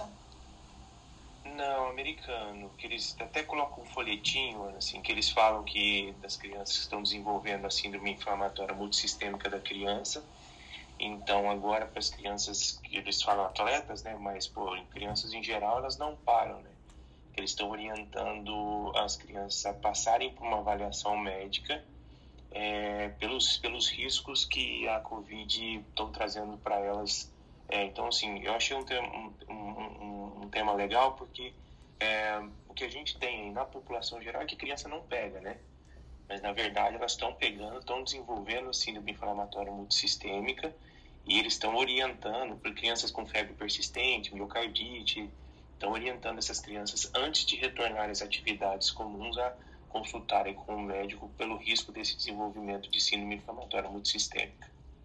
Eu, a gente tinha trazido a gente tinha trazido alguma coisa de síndrome inflamatória multissistêmica, até tinha pedido para o Jair falar em outro momento aqui. É... Foi no, foi no pós-Covid, Fernando. É, que a síndrome inflamatória multissistêmica que as crianças 9,7% desenvolveu pós-Covid, que aí entra tudo isso aí, miocardite, arritmias, entra tudo isso aí, tá? Tem, tem até um panfletinho no, nesse, nesse trabalho, assim, é, achei legalzinho ele até. Pô, compartilha lá, por Se favor. Quiser, compartilhe, compartilhe, eu coloco lá no grupo. Ah, o Felipe... E um outro que eu vi é sobre um... Oi. Não, é o João falando aqui. Então, e o outro que eu vi é que lá nos Estados Unidos as taxas que eles fizeram um trabalho grande lá sobre as taxas de hospitalização e mortalidade associadas antes e depois da, da reabertura econômica, né? Mas agora eu acho que essa variante Delta aí vai mudar tudo. E um item que eu, que eu achei importante desse trabalho é que eles não encontraram diferença estatística é, na reabertura é, quanto à hospitalização e tal, nos estados que usavam ou não a máscara após a reabertura. Isso me preocupa um pouco, porque a gente sabe que no nosso país aqui tem pessoas que defendem o não uso de máscara, né? Então, é esse ponto aí também. Se quiser, eu compartilho lá também. Por favor, Messias. Gente, eu acho que eu tinha pedido pro Felipe fechar, mas ele fugiu. Então, eu vou fechar o programa de hoje. Realmente foi. Cara, que baita discussão que a maconha nos trouxe hoje. A gente falou de trials é, é, pragmáticos, a gente falou de drogas, a gente falou do, de tecnologias, a gente falou do aniversário do Jamil. A gente falou, a gente de, falou doping, de doping executivo. Né? Sinistralidade, né? a gente falou de tudo. É, uma bela sexta-feira, hein? Sextamos com estilo. Da, só não gostei da. Só não gostei da crítica do café, porque sem café a gente não consegue ficar acordado naquela salinha escura com ar-condicionado, não, viu? é, mas aproveita que o ar-condicionado tá ligado no lado de fora aí em Campo Grande ainda, né? Verdade, Fernando. é, João, dá tchau pra todo mundo. Tchau! Ai, que lindo. Vai ficar gravado lindo. pra posteridade. Ele vai ficar mesmo. De plantão desde pequenininho. É, daqui a 18 anos, o João escutando esse podcast. Ai, pai, que cringe você pega falando no podcast. Você... Vai ser cringe, falar cringe. Vai ser uma outra palavra. É. E provavelmente vai ser por pensamento. É, né? Ana, depois que você falou, Ana, eu só chamo o Matheus de picolézinho agora, coitadinho. É, pinguinzinho! A minha, a minha, a minha amiga que tava fazendo parto, uh, ela colocou no Instagram dela hoje de manhã que ela, ela tirou vários pinguinzinhos de dentro da mãe. Também gostei desse dela. Picolézinho, pinguinzinho. Gente, um excelente dia a todos. Bom fim de semana, boa sexta-feira, curtam bastante, curtam seus familiares higienizem-se um pouco desse mundo digital demais no fim de semana. É o jeito que a gente tem para trabalhar durante a semana, mas no fim de semana, família, boa comida, boa bebida, boas companhias, boas ideias. Isso aí, filho. É isso mesmo, João. Tá? Tem toda a razão para você, João. É isso mesmo. Um abraço a todos, gente. Até mais. Tchau, gente. Bom fim de. Um abraço, gente. Tchau, tchau. Bom fim de semana.